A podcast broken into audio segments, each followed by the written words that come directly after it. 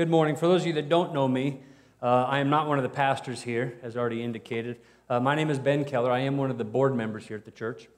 Um, and uh, every once in a while, the pastors will ask me to, to share a message with you just to kind of remind you how good you have it with them. So, um, so just keep in mind that's the point of this whole thing. Um, I do want to, real quick, share a little news from the board perspective rather than the pulpit perspective. As of this last week, this building that we're in right now is paid off.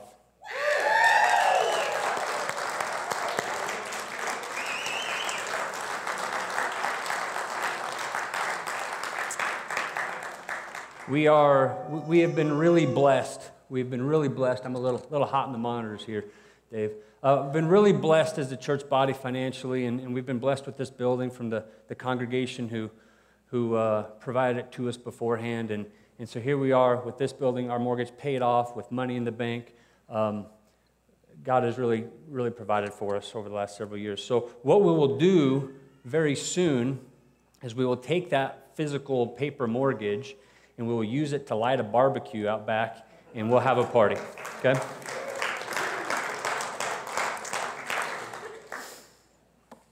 All right. Well, we've got a lot to cover because I'm a little overambitious sometimes with these things. So I wanted to teach out of one little passage today. And as I read that passage, I thought, you know, we need a little context before that. So we better back up a little bit. And I thought, well, we better back up a little more to get a little more context. Before I know it, I want to teach out of Second Corinthians. I'm thinking we need First Corinthians, then we need Acts. We probably need, we probably need the Gospels before that. But we can't do that. We can't cover all that. But I do want to. Uh, to cover a lot of ground today. Um, and so we're gonna we're gonna jump into, we're to jump into scripture right away. Um, if, you've got, if you've got a Bible, please open it up to Second Corinthians. If you don't have a Bible, if you didn't bring a Bible with you or don't have um, it loaded on your, your uh, phone or something, there should be a Bible in the seat in front of you. Go ahead and use that. And in fact, I'll tell you this if you don't own a Bible, you can just take that one that's in the seat in front of you and keep it. Just don't tell the pastors I said that, but it's our gift to you. Okay, I've got official permission from the pastor. We've got free Bibles in the back. Uh, on the window in the back? Okay. Uh, so under the TV in the back, if you need a Bible, take a Bible. We want everyone to be armed with a Bible. So, uh, all right, Second Corinthians. We're going to start in chapter 3, and we're going to pick it up at verse 4. And I'm going to be skipping through some of this. I just want to give us a little background here, a little context as we get, get going in this. So I'm in, I'm in 2 Corinthians chapter 3, uh, starting at verse 4. Such is the confidence that we have through Christ toward God. So this is Paul writing a letter to the church in Corinth, and he's given a little explanation to his ministry, to, to um, to build some foundation to the church in Corinth so they have some trust. They're under a lot of, they're hearing a lot of false teaching, and he's trying to explain to them, no, you heard from me once, we've already been there, we've explained this to you. Now here's why you need to tune into what we're telling you, not what these other false teachers are saying. So he says, such is the confidence that we have through Christ toward God. Not that we are sufficient in ourselves to claim anything is coming from us, but our sufficiency is from God, who has made us sufficient to be ministers of a new covenant not of the letter, but of the Spirit. For the letter kills, but the Spirit gives life. So notice he mentioned there in verse 6, we're ministers of a new covenant. That new covenant he refers to is, is the coming of Christ and the sacrifice of Christ and, and fulfilling the law that existed prior to Christ's sacrifice. So that's the new covenant. And he goes on in verse 7 Now, if the ministry of death, carved in letters on stone, came with such glory that the Israelites could not gaze at Moses' face, because of its glory, which was being brought to an end, will not the ministry of the Spirit have even more glory? For if there was glory in the ministry of condemnation, let me pause real quick there. That ministry of condemnation, and he mentioned it at the beginning of verse 7, the ministry of death carved in stone. He's talking about the law. He's talking about the old uh, uh, law of Moses that, that kind of governed the nation of Israel before. So if that was the old covenant, which has now been replaced by the coming of Christ, he's referring to that old covenant when he talks about the ministry of death or the ministry of condemnation. Some of your Bibles might say the ministry that leads to death instead of the ministry of death. Indeed, in this case, what once had glory, I'm in verse 10, uh, has come to glory, has come to have glory no glory at all because of the glory that surpasses it. So, again, referring to the new covenant, the glory of the new covenant that surpasses the glory of the old covenant. For if what was being brought to an end came with glory, much more will what is permanent have glory. The new covenant is permanent. What Christ brings to us is permanent. The old law was temporary. All right?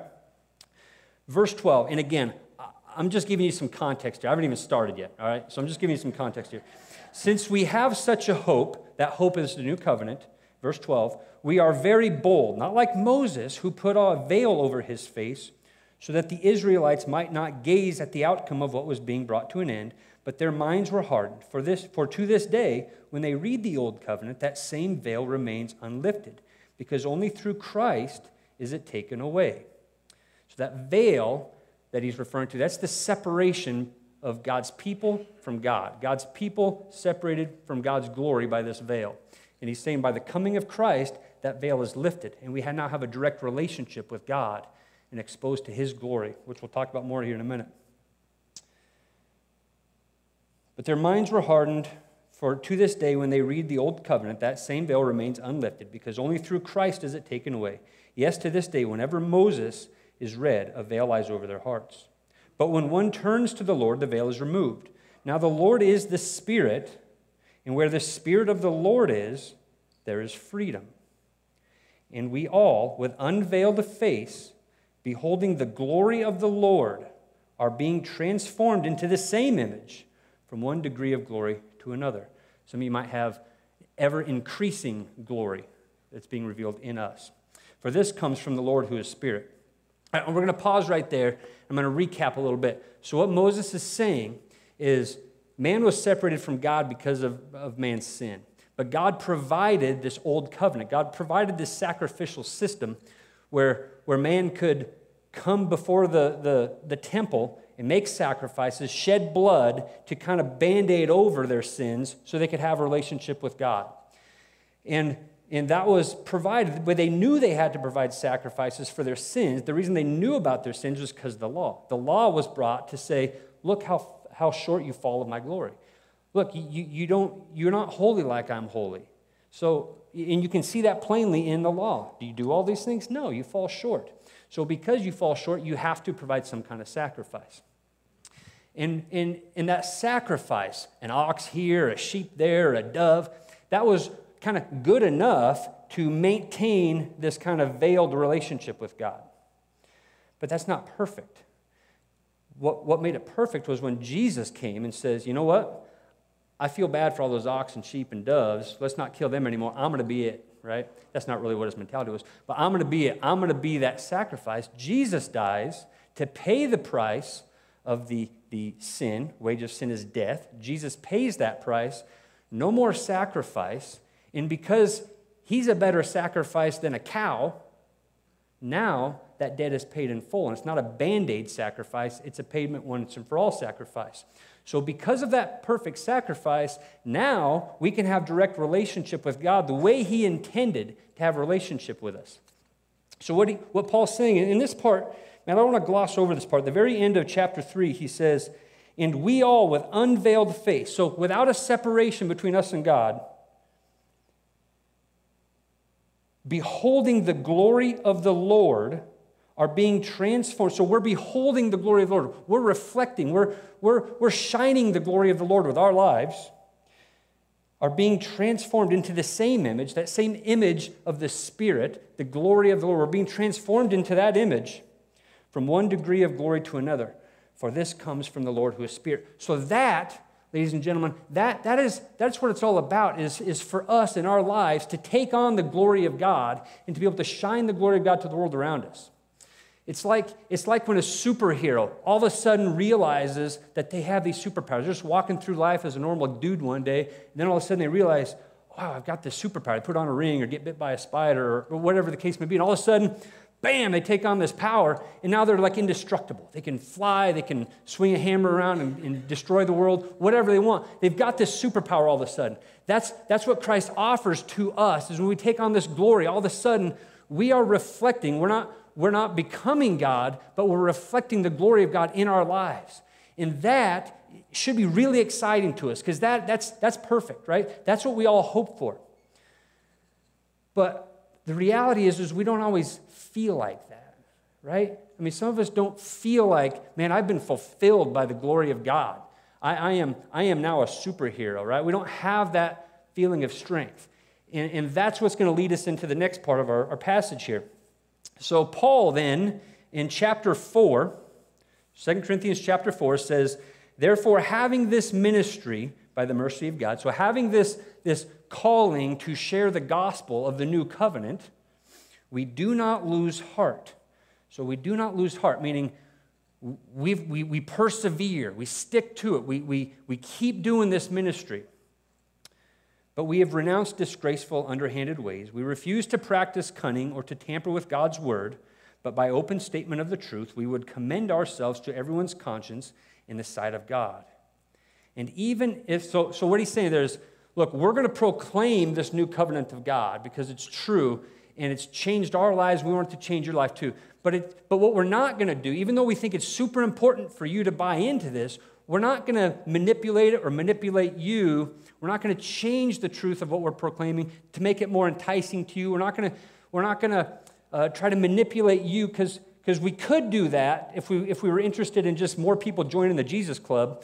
But what we want is transformed hearts, not just more people joining the Jesus Club, right? And so he said, We're not, we're not going to do that. We're not going to bend the truth of the gospel just to make you happier to invite more people to join. And even if our gospel, uh, verse 3, and even if our gospel is veiled, it is veiled to those who are perishing. In their case, the God of this world has blinded the minds of the unbelievers to keep them from seeing the light of the gospel of the glory of Christ, who is the image of God. So he's saying is, we're going to proclaim the truth. And some of you are just not going to hear it, right? And we're not going to change the truth to try to get you to, to hear it or join our club, but you're just not going to hear it because you're being veiled by the God of this world. You're, you're being blinded by, by the work of Satan in your life. And, and we'll keep praying for you and we'll keep sharing truth with you, but the reality is, and the reality is, some of you in this room aren't, aren't going to hear me. Some of, the, some of you in this room aren't going to hear the message God has to share today because you just you got blinders on that, that Satan's putting in your life. That doesn't mean you won't eventually. All right. For what we proclaim is not ourselves, but Jesus Christ as Lord, with ourselves as your servants for Jesus' sake. And that last three words there is important for Jesus' sake. That's why he's doing. He's doing this ministry for Jesus' sake, for the glory of Jesus. For God, who said, Let light shine out of darkness, has shone in our hearts to give the light of the knowledge of the glory of God in the face of Jesus Christ. So that verse 6, I'm going to repeat that. For God, who said, Let, let light shine out of darkness, has shone, that's, that's, that's like, has shined in our hearts to give the light of the knowledge of the glory of God in the face of Jesus Christ. So what he's saying is, God has chosen our lives, our hearts. He, he wants to use our hearts to shine the light of the glory of Jesus Christ to a dark world. He's using us to do that. He's using us to shine that light. All right? Okay, we still haven't started yet, just so you know. All right, so verse 7. Verse 7. Be patient with me, all right? Verse 7. But we have this treasure in jars of clay. What treasure? The treasure is what we just talked about there in verse 6 before that. The treasure is the light of the knowledge of the glory of God. We have this shining light of Jesus Christ, the, the glory of our Lord and Savior. We have that treasure. All right? Where do we have it? In jars of clay. To show that the surpassing power belongs to God and not to us. What's that mean? Well, the jars of clay, that's our body. The, the jar of clay, that's, that's your physical body here on earth all right? And you have that treasure in that jar of clay. Why in a jar of clay? That doesn't make any sense, right? If you've got this beautiful light to shine, you're going to put it in a glass see through lantern so everyone can see it, right? But he doesn't. He puts it in a, in a, in a clay pot, right? Can you, if you put a candle in a clay pot, what are you going to see? A clay pot, right? But if you turn all the lights out, are you going to see any light shine through that clay pot? You're going to see light shine through wherever there's imperfections in that clay pot. If there's a crack in that clay pot, or if there's thin clay in some spots, you're going to see some light shine through. You're only going to see the light shine through the imperfections of the clay pot. If there's not any imperfections in that clay pot, you're not going to see the light shine through. Okay? So let's look at that in the light of what Paul says here. So he puts God puts this light of glory in our bodies, in our clay pot, our jars of clay, to show that the surpassing power belongs to God and not to us. Right? So when God does this, you're only going to see God's glory through the imperfection of us. You're going to see God's perfection only through our imperfection. Okay? We are afflicted in every way, but not crushed, perplexed, but not driven to despair, persecuted, but not forsaken, struck down, but not destroyed, always carrying in the body the death of Jesus, so that the life of Jesus may also be manifested in our bodies. For we who live are always being given over to death for Jesus' sake, so that the life of Jesus also may be manifested in our mortal flesh. So death is at work in us, but life in you. There's, there's a purpose, there's a purpose, a, a divine design to God shining his glory through our imperfect bodies, through our imperfect human condition. And what it does is it points to God's perfection. All right? So he's saying, we're carrying around these bodies and, and we're persecuted, we're, we're, we're beat up, but we're not destroyed. Our, our bodies take on all this stuff, but we're not destroyed. And, and the reason we're not destroyed is because God has a perfect purpose for what we're going through in this human condition. Our, our flesh, our mortal flesh, the body that we're living in, is imperfect and sometimes gets sick and sometimes gets broken and sometimes just gets worn out. And what that does is it, it's a picture of the death of Jesus Christ wearing this flesh, this imperfect flesh that will wear out and die, is a picture that we're walking around in of the truth that Jesus' flesh died. The body Jesus came to earth in died, all right? But the reason we're walking around to highlight, to, to point to the death of Jesus, so that we can point to the life of Jesus, right? The, the spiritual resurrection of Jesus. The last thing he says here is so death, uh, in verse 12, so death is at work in us, but life in you. Right, so what he's saying there is, look, I'm, I'm, I'm Paul, and I got this worn out body, and, it, and it's, I make mistakes and I screw up, and, and I'm sick sometimes, and I'm, I'm partially wore out. I am wearing this picture of physical death, and I'm sharing with you so that death is at work in me, physical death is at work in me, so I can point you to spiritual life. So when he says there in verse 12, death is at work in us, that means him and his ministers, his partners in ministry.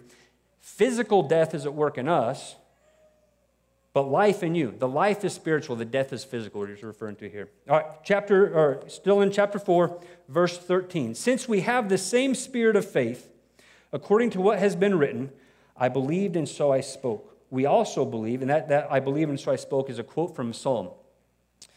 And he's saying, we also believe, and so we speak. So we have this, we have this, this belief in that what we're telling you is true, so we feel compelled to speak. We feel compelled to share it with you. Why? Knowing that he who raised the Lord Jesus will raise us also with Jesus and bring us with you into his presence. For it is all for your sake, so that as grace extends to more and more people, it may increase thanksgiving to the glory of God. Back to verse 15. For it is all for your sake. Is it all for their sake? Well, kind of, but that's not the end goal because the sentence keeps going. It's for your sake. We're sharing this with you so that you would be transformed. Why would we want you to be transformed? Well, so that as grace extends to more and more people, as more and more lives are transformed by the grace of God, by the ministry of this new covenant,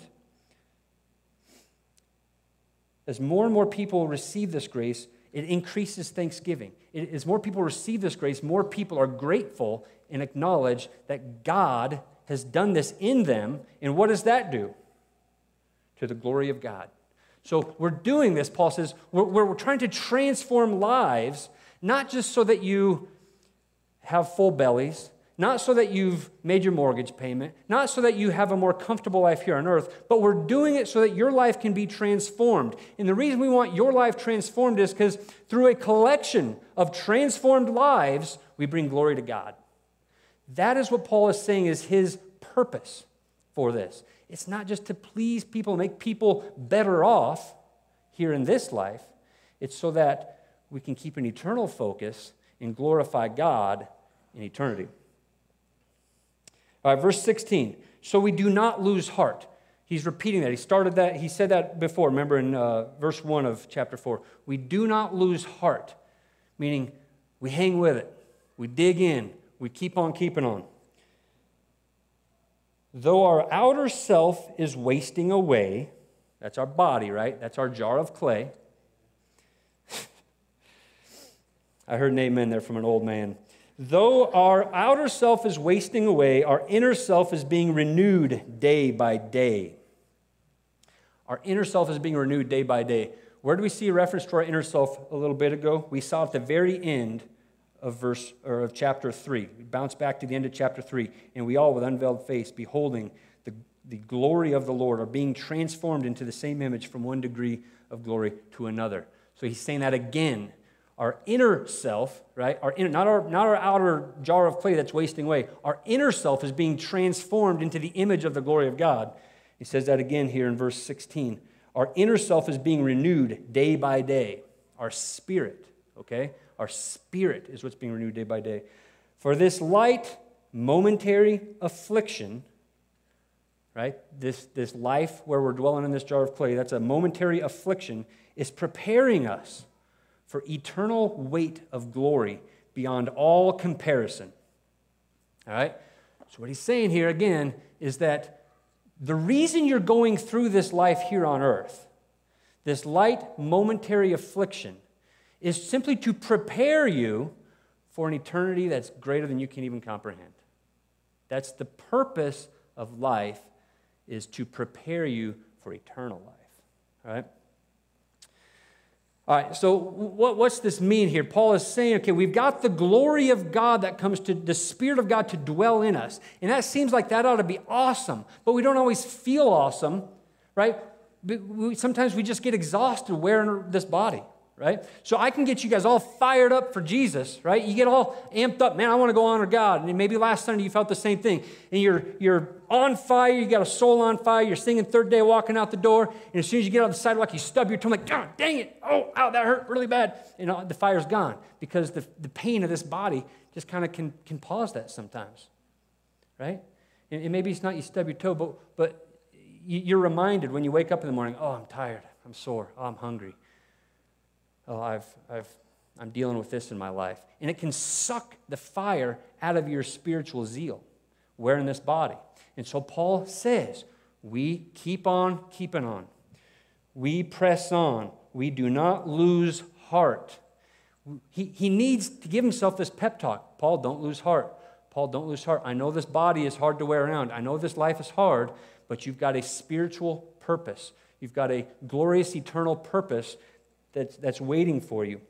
So he says that's, that's what keeps him going. Not this momentary affliction, but knowing that there is a eternal weight of glory beyond all comparison ahead of him. So the lesson here for us is life is hard sometimes wearing this body in this earth. But what we have to do is keep this eternal perspective. How do we do that? How do we keep moving forward with the fire for, for God. Verse 18 is the answer.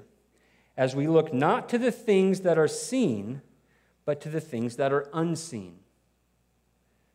For the things that are seen are transient, but the things that are unseen are eternal. Not to the things that are seen. The things that are seen are this life, or what, you see here on earth, are other people, our things, are your relationships, our history. All that is the things that are seen. What happens in this life here on this globe from when you are born to when you, your body dies, that's the things that are seen. And all that, even your marriage vows, all that is transient. It, it, it, it ends at your death. All right? And he's saying, it's temporary, it doesn't last. All right? If you focus on those things, you're not going to have enough fuel to get through this, this ministry. But instead, focus on the things that are unseen. What are those? Well, we see at the end of it, those are the things that are eternal, right? The things that are seen are transient, the things that are eternal. That's where our focus needs to be. That's what keeps Paul going in this ministry. That's what gives Paul the fire to not lose heart, even when, he's, even when life's hard, even when he's being stoned, even when he's uh, in a ship lost at sea, even when he's got his own pains he's dealing with. He doesn't lose heart because he keeps his focus on, on eternity. All right, now that's, that's easy to say, right? It's easy to say, okay, let's just keep our, our mind on eternal things.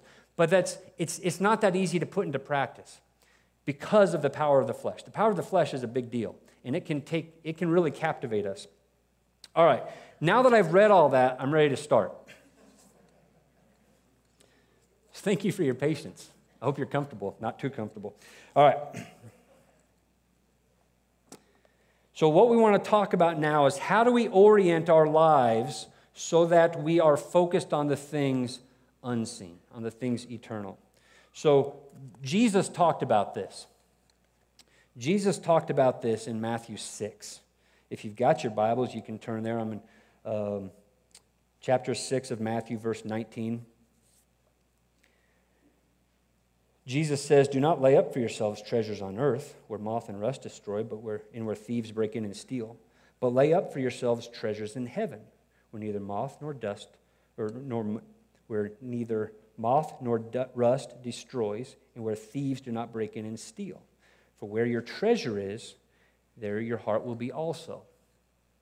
So this is saying more than just don't put your faith in material things. It's, it's more than that. That I don't have to no one has to preach that to anybody. Everyone knows not to put your faith in material things. Now, sometimes we do, but everyone knows that's, that's not right. I mean, that's, that's, that's pretty elementary, right? We know that. But this is more than that. What this is saying is what's motivating you? Where your treasures, what, what he means is what's driving you? The motivation you put in your life to drive you, is it things of this earth? Is it the things that are seen? Is it treasures on earth? Or is it the things eternal, the treasure in heaven? where your, where your treasures, your heart will be also. Where's our heart supposed to be? Well, Jesus says that also a, a few chapters later in Matthew 22. He says, Love the Lord your God with all your all your heart, right? That's where your heart ought to be, loving the Lord your God with all of it. But instead, sometimes we, we don't quite do that. So, so that's where our heart should be. So, how do we do that? Well, Jesus is saying here in Matthew 6 you do that by building up treasure in heaven, by keeping your, your driving motivation focused on me and things eternal, not things of this earth. Now, the reality is, though, the things of this earth are not irrelevant. We have physical needs. We get hungry. Some of you might be hungry right now. We, we get tired. We get broken. We get diseases. We get sicknesses.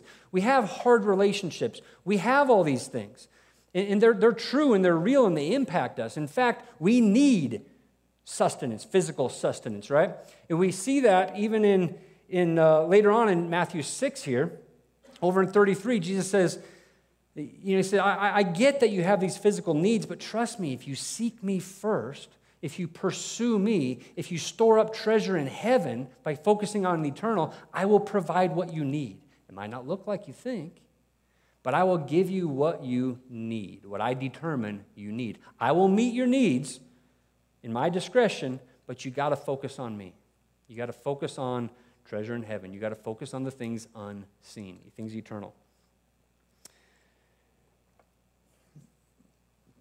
The things of this earth are real and they're part of our lives. We're a part of that, right? Like I said, we have physical needs. We get hungry, um, we get broken. But the thing, the physical needs are subordinate to our spiritual truth, our spiritual self. Okay? So, what I mean by that is you understand spiritual truth through your physical life. Through your physical experiences, you come to understand spiritual truth. No one goes to the doctor and says, hey, look, Doc, I've got this weird feeling in me. I'm not sure what it is. It's, you know, it's kind of like, you know, Doc, how when I get up in the morning and I just kind of feel empty and then I pray and I, I have this time with God and, and I, then I just feel fulfilled and satisfied. It's kind of like that, except it's in my stomach. Oh, I get it, you're hungry, right? No, that doesn't happen. We don't experience spiritual truth in order to understand our physical needs. It's the other way around. We experience physical hunger, thirst, uh, brokenness, so that we can understand God's spiritual reality in our lives. This is how Jesus taught. Jesus would, would start with, and, it's more than, you guys have probably, if you've heard me speak, I've probably said this. I think I say it every time I speak. And if you do small group with me, you've heard it at least a thousand times. All of creation, all of creation, all of creation is a physical picture of a spiritual truth.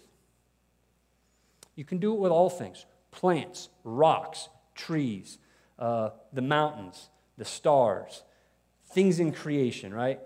It all, it all paints a picture of some spiritual truth. I like Jeannie Brooks would say that, you know, you put this jagged, rough, ugly rock in the water in a river here, and it comes out over here, and all of a sudden it's this beautiful, smooth rock. That's, that's a picture of our lives, right? Man, sometimes we go through some pains, we get tossed around, we get beat up, but when we come out the other side, we're more beautiful than when we came in. We're more polished, right? That, that's, that's an example. Jesus taught about uh, being the vine. He used, he used this physical picture. Did you know that even the history is a pic, even, even, even the history we read in the Bible is a picture of spiritual truth for us? So, for instance, the nation of Israel. I'll bet, I'll bet the entire history of the nation of Israel is a biography of your life to some extent or another. If you look at the nation of Israel, say, man, that is, that is me, right? I know what God wants of me. I know right from wrong. Even if you don't know that that's from God, at some point in your life, you've known right from wrong, but you've chosen wrong. And then, and then something gets your attention, God gets your attention and says, oh, fix it, correct it. You get back on track and it lasts for a little while. Then you, you mess up again. You're like, okay, I messed up again. God fixed me again. And you're back at it. And you have this kind of back and forth, right? And, and you go through ups and downs and you go through, through parts of life. That's the nation of Israel. And I'll bet that's your life to some degree or another. So the history of the nation of Israel is to teach us, Ben, look, look at what this nation went through. That's your life. Orient yourself to me. Jesus taught like this all the time. He would start his lessons when he would interact with people. Oh, you're thirsty? Let me teach you about being the, the, the eternal water that you'll never thirst again. You're hungry? I'm the bread of life. You're blind? I can fix that. I can fix your blindness, but really, let, let me show you how your eyes can truly be open to truth. Jesus would always start with someone's physical need, malady, uh, whatever the case may be. Start there meet that or use that to teach them a, a spiritual truth in their life. He would start with the physical, he would start with the things that are seen so that he can lead them to the things unseen. Look at Jesus' life, right? Jesus came to be a physical being. The man Jesus Christ was, at that point, a thing that is seen. His body was not eternal at that point, right? His body was, was perishable. It was a thing seen. Jesus, God, in his ultimate wisdom, sent his son to become a thing seen so that we can learn a spiritual truth and have a spiritual blessing in eternity. He started as a thing seen so that we can see the unseen.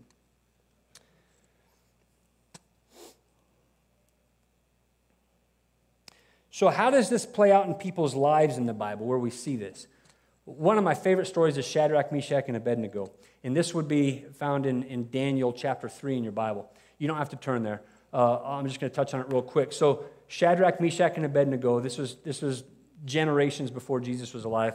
They're taken captive and from, from Israel to Babylon. And the king builds a statue of himself and says, All right, everyone's got to, everyone's got to worship me. And these three dudes said, Nope, we're not worshiping that. We're not doing it. The king says, You better do it, or I'm going to throw you in a fiery furnace and kill you. And they say, you know what? Throw us in the fiery furnace because our God is so great. Our God is able to deliver us from that fiery furnace. That's how powerful our God is. But even if He doesn't, even if He chooses not to deliver us from the fiery furnace, man, King, you're still not going to get our praise. We're, we're still devoted to our eternal God. So their focus, you see, is focused on the things unseen. Their focus is on glory of God, not saving their own skin. They could have really easily turned their focus to the things seen and said, you know what, this is going to hurt really bad to go in a fiery furnace. I don't like the idea of that. Let's just let's just say a quick prayer to this, this statue and do it. They didn't do that. They didn't succumb to the things that were seen.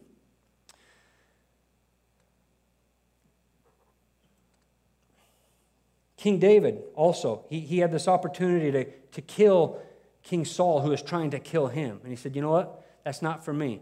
God's got a God's got a purpose for putting this king in place. Even though he's trying to kill me and I have this opportunity to offer him right now, I'm not doing it. I'm not doing it because that would satisfy my flesh.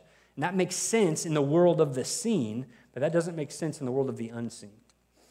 In, in both, both these situations, Shadrach, Meshach, and Abednego and King David, they're blessed here on earth through, through their choices. But it doesn't always work out that way, right? John the Baptist, same thing. He, he's, he's convicted to preach what he is, believes is true and is of God, and he stands firm in it, and it causes him to be incarcerated. But he still stands firm in it, and he gets his head cut off, right? I mean, that's, that's how it goes sometimes. Sometimes, even though we're standing firm in truth and focused on the things that are seen, it doesn't result in a restoration here on, on this earth. That's not where our hope is. See, John the Baptist, it still turned out okay for him, I promise you, even though he lost his head here on earth. Because that's a thing that is seen, not the things that is unseen. That's transient. That body he, he was in that all of a sudden became separated from its head, he's still, he's still good, right? John's still good. He's like, man, I didn't need that head after all anyway, right? Up, up in heaven as he's enjoying the glory of God in which he was being transformed in. Other people don't have their focus. Other people we see in the Bible don't have their focus on the things that are seen. Ananias and Sapphira. So this is in, in Acts, in the, in the early church. People are selling their stuff. Hey, let's all let's gather all our stuff. We can meet each other's needs. And they say, yeah, let's let's do that too, but let's only kind of do it. Let's sell this property and take some of it and give it to the church, but we'll just kind of keep a little nest egg for ourselves. But they did it in secret. And so they, they go to the church and, and to the church they just say, Here, here's the money from selling our land. Is that all the money from selling your land? Oh, yeah. Yeah, that's all of it. Well, you're lying. You're not only lying to yourself, you're lying to God, and now you die, and they die. That's, that's kind of how it can go. See, see, their focus was on the things seen. They're like, you know, we're kind of committed to the things unseen. We kind of want to buy in, but we also want to preserve our own safety here on earth by, by holding back a little bit. And their focus was on the things seen. They were storing up for themselves treasure on earth. The rich young ruler comes to Jesus and says, Hey, I want to, I want to follow you. I want to, I want to be with you, Jesus. He says, Okay, what, what do you got? He says, Man, I've, I've, I've followed all the commandments. Man, I'm good. i I'm, I'm a golden boy, right? That's, sign me up. I'm ready. He says, Okay, good. let's, let's do this thing. Go home, sell everything you own, and then we'll get on with it, right? We'll rock this ministry thing. Uh, okay, well, maybe this isn't the perfect time for me to join your club, Jesus, because I'm not sure I want to sell everything I own. That's kind of asking a lot. Like, everything I own? Yeah, everything you own. He wasn't willing. He wasn't willing to part with his treasures on earth. His focus was on the things seen, not unseen. All right, so these different examples in the scripture, um, they, they kind of help us, but let's, let's look at our own lives. How does this work? So sometimes we have what we might consider bad circumstances that we're going through, right? You might have a hard time. You might be sick. You might um, have, have you know, lost a loved one. And it's, it's hard in these times, these difficult times, it's, it's harder in those difficult times to keep your focus on the things eternal sometimes because it can be discouraging. It can be discouraging. That's the reality of it. And all too often, our bad circumstances are unfortunately a result of our own choices. And and, and that's probably true of a lot of us in here. That's, that's been true of me, right? That's been true of a lot of, of you at different points of your life. In the psalmist in Psalm 40, he writes about this. He says, You know what? I'm in a bad place, and I'm in a bad place because I transgressed. But I call out to God, God rescues me. So sometimes our bad circumstance, our earthly, physical pain that is seen, can derail us. And sometimes that's caused by our own, our own maladies, our own poor decisions. But let me tell you that this is important. Hear this. If, if you're in a bad spot because of your own choices, and that's got you down, you need to hear this. You need to know that you have not failed God. You have not failed God because you chose wrong. You might have failed yourself. You might have fallen short, like all of us do, right? But you haven't failed God. Because in order to fail God, you would have had to have somehow thwarted his plan. You would have had to somehow upset what he had in store for somebody else. And you can't do that no matter how many bad choices you make. God, God can still orchestrate glory through our mistakes. Look at King David, his ugliest transgression. He commits adultery and then he offs the lady's husband and then he has this baby that dies. But even in that, even in that horrible transgression he commits, one of the most beautiful lives that we see in all of history is born in King Solomon. Now, again, he made his own choices to kind of screw that up. But what you see is God is not derailed by our bad choices. It, it, it's not that God is, God is intending for us to make bad choices, but God already sees that play out. And God already, God already has that perfect orchestration for how to use our, our shortcomings and our failures. It's not that we're failing God. You have not failed God by making bad decisions in your life. Moses' fear that he wasn't good enough to, to lead the nation of Israel led to Aaron being a part of his ministry. So again, Moses' failures led to something beautiful, this beautiful partnership between him and Aaron. Jonah epically failed, right? I mean, he, he couldn't hardly do anything right in the book of Jonah. But God used his stumbling and bumbling following of God to, to give us one of the most memorable stories in all of history and to lead a very unlikely people to reconciliation.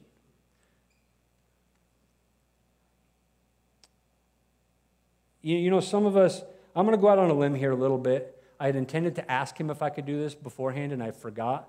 So I'm just going to roll the dice. Uh, I, I, think he's a forgiving and gracious man. Where's my brother Mitch? All right, so Mitch has some of the best stories, you guys.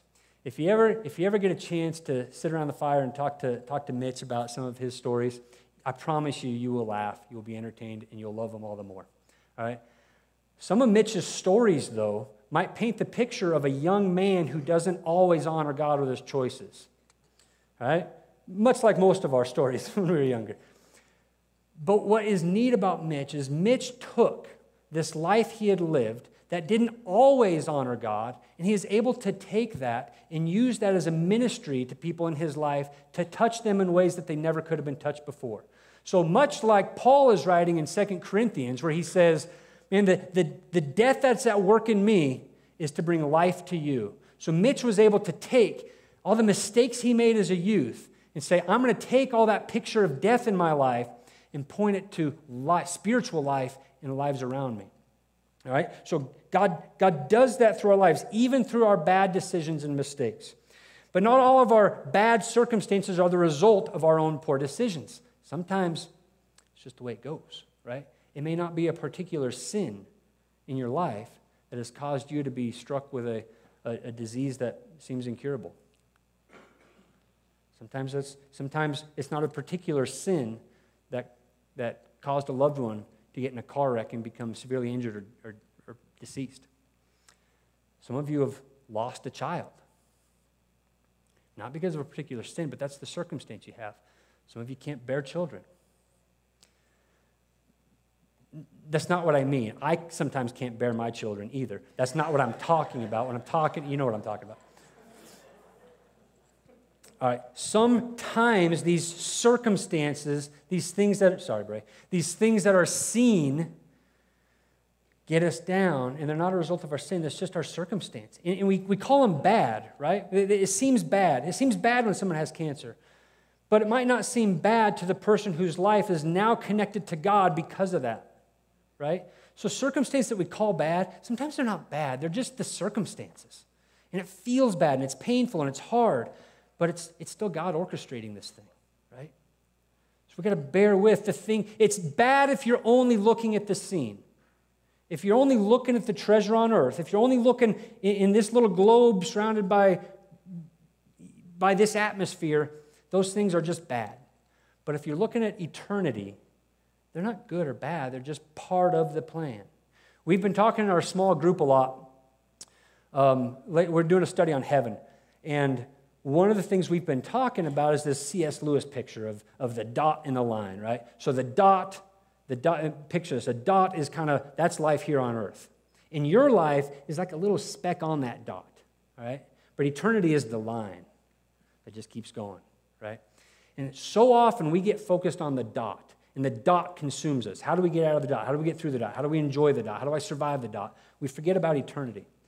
If, if, if you're going through one of these hard times, if you're, if you're suffering from an addiction, if, if you have an incurable disease, if you've lost a child, if you're suffering in a relationship, that's the dot.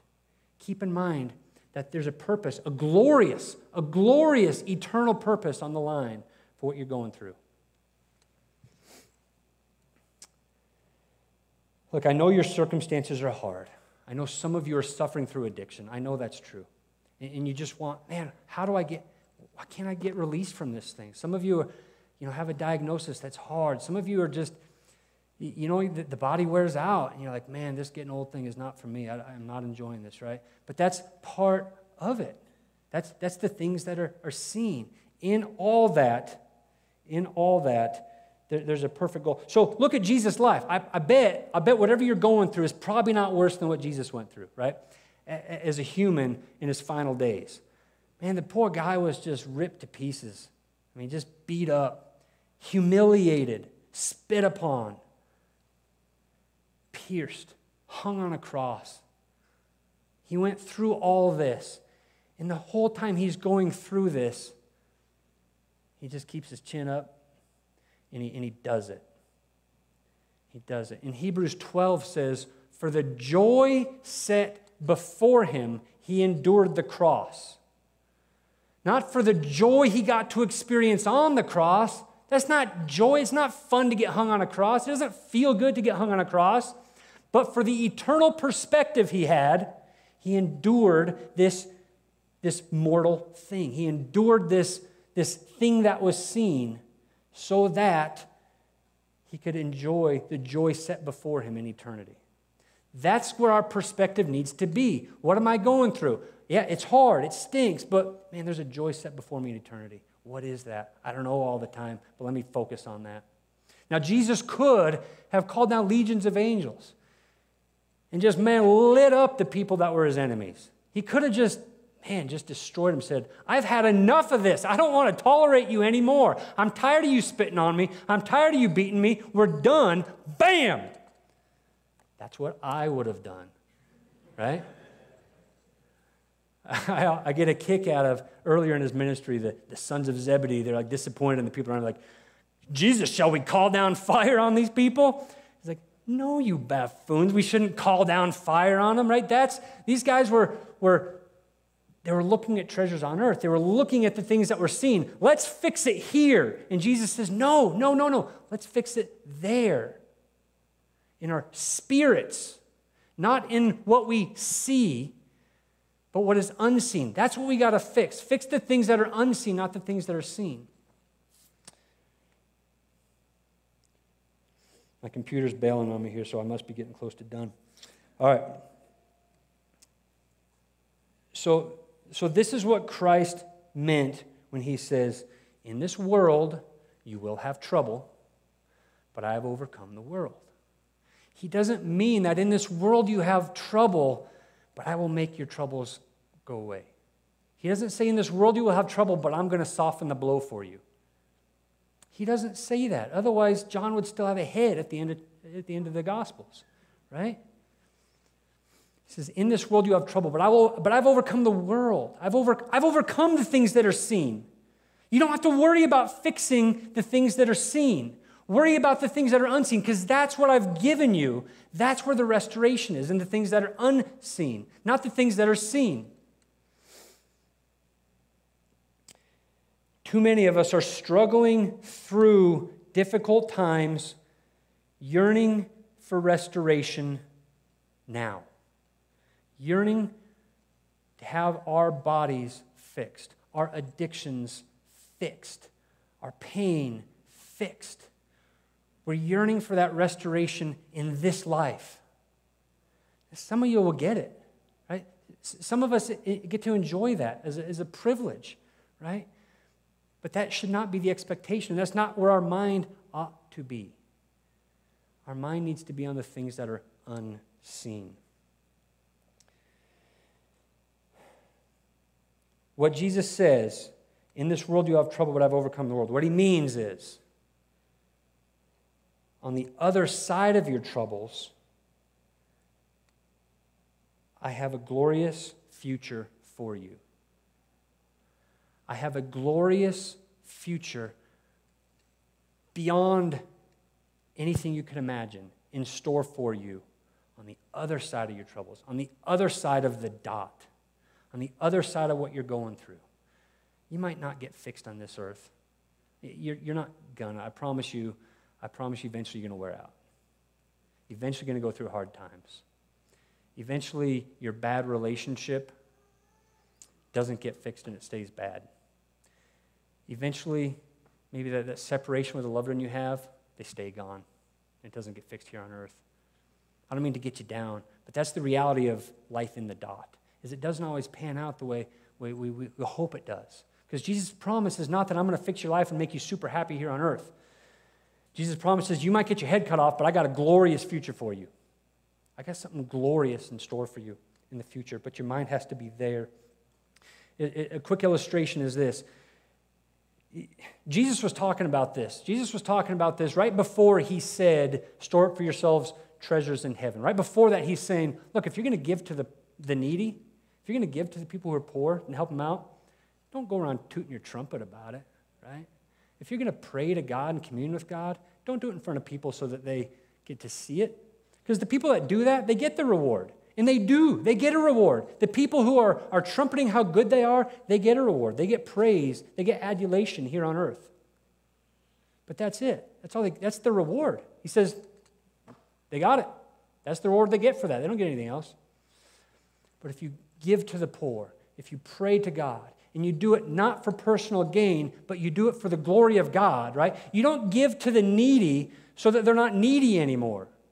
You give to the needy so that they might have a picture, the physical, of a spiritual relationship with God. All of the physical world, even you giving to the poor, even you helping old ladies across the street, is not to meet their physical needs. It's so that through meeting their physical needs, they can have a relationship with God and glorify Him. All right? Got to stay focused on the eternal perspective. I want to close with Psalm 23.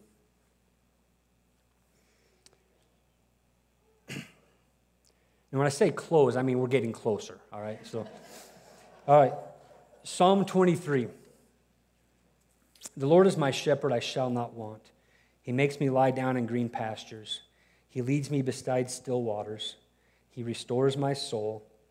He leads me in paths of righteousness for his name's sake. I'm going to follow my Jesus, and he's going to guide me through and give me wonderful things. But he goes on here and says, even though I walk through the valley of the shadow of death, I will fear. So, so what he's saying here is, look, I'm going to follow my Jesus, and I know my Jesus has beautiful things in store for me that give me rest and give me peace. But it's not always going to be rest and peace. There's, there's hard times. Sometimes I'm going to walk through the valley of the shadow of death. Now, what's that mean? I can't remember who I heard. It might have been Pastor Mike. Somebody I heard say lately, you know, it, it's like if you're standing on the road or next to the road. Would you rather get hit by a truck? Would you rather get run over by the truck or would you rather get run over by the shadow of the truck? I'm going to pick the shadow. How about you guys? I'm going to pick the shadow. So, right here he says, I'm going to follow Jesus. If I'm following Jesus, I don't have to get run over by the truck. I'm only getting run over by the shadow of the truck, right? So, but, but even then, it's still kind of scary to get run over by the shadow of a truck. So death has come and death is there, death is real. But if I'm following Jesus, even when death is scary, I don't have to fear it because I'm following Jesus. The shadow of death is going to nail me, man. And sometimes that feels scary and that's hard. Sometimes that's the trial in our lives we're going through. But even though I walk through the valley of the shadow of death, even though I experience, man, difficult times on this earth, I will fear no evil. For you are with me, your rod and your staff, they comfort me. The rod and thy staff are a picture of God's spiritual protection in our lives. When you, when you get on the computer and you're about to look at images that don't honor God, there's not a rod that's going to grab you and pull you. There's not a physical staff that's going to come out and smash your computer to bits to protect you from that. That ain't going to happen, right?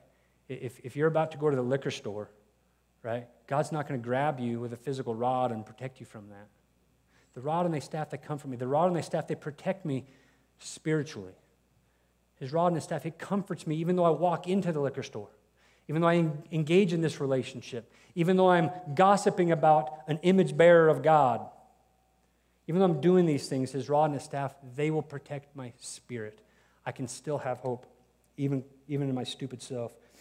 You prepare a table before me in the presence of my enemies. Now, King David wrote this. He's not saying that I'm going to get to enjoy a, a, turkey in front of my in front of my enemies. He's not saying I'm physically going to have this beautiful feast in front of my enemies on earth. This is a heavenly promise. This is an eternal promise. You prepare a table before me in the presence of my enemies. I screw up, I've screwed up, I've got enemies, I'm going through the valley of the shadow of death, but God, you've got a feast prepared for me. You're not tolerating me, God. You're wanting to celebrate me like the prodigal father. You're wanting, that's, that's what God has in store for us is this, this feast. You prepare a table before me in the presence of my enemies. You anoint my head with oil. My cup overflows. When you're in the grace of God, when you're following God, this is, this is a picture of that eternal glory Paul was talking about back in 2 Corinthians. There's a feast prepared for you. He doesn't want to just like, all right, well, You've been pretty bad, but I'll let you in anyways, just kind of sit in the corner of heaven. No, that's not what he's promised. He's promised you celebrate. I want to celebrate you. Come in, enjoy this feast. That's what he has in store for you. That is the line, not the dot. You go through the valley of the shadow of death and the dot. You enjoy the feast with God on the line. Surely goodness and mercy shall follow me all the days of my life, and I shall dwell in the house of the Lord forever. Ladies and gentlemen, I know this life can be hard on you. I know you can go through difficult times. But take Paul's advice. Put your focus on the things unseen, not the things that are seen. You will run out of gas. You will lose your zeal. You will fail in your flesh if you're relying on that. But you can endure all things if you keep your focus on eternity. Pray with me. Our Heavenly Father, we thank you so much, God, that you love us enough to give us this hope. That, that, you, that you, Lord, give us the new covenant. That you died for us that we might not just be saved or safe, but be celebrated. That we get to share in your glory, Lord. That we get to exalt you all the days of our life. And then some. Lord, I pray for the hearts of those that are here, that, that you would bring healing where, where healing needs it, uh, in the physical or the spiritual, God. Lord, I pray, Father, that as we leave here, the zeal that we might pick up would carry as we keep our focus on you. As, as Peter had his eyes on you on the water, he was able to stay on top. But as soon as he took his eyes off you, off your goodness, he sank. Help us to stay afloat, God, by keeping our eyes on you and the things that are eternal. In your name we pray, Lord. Amen.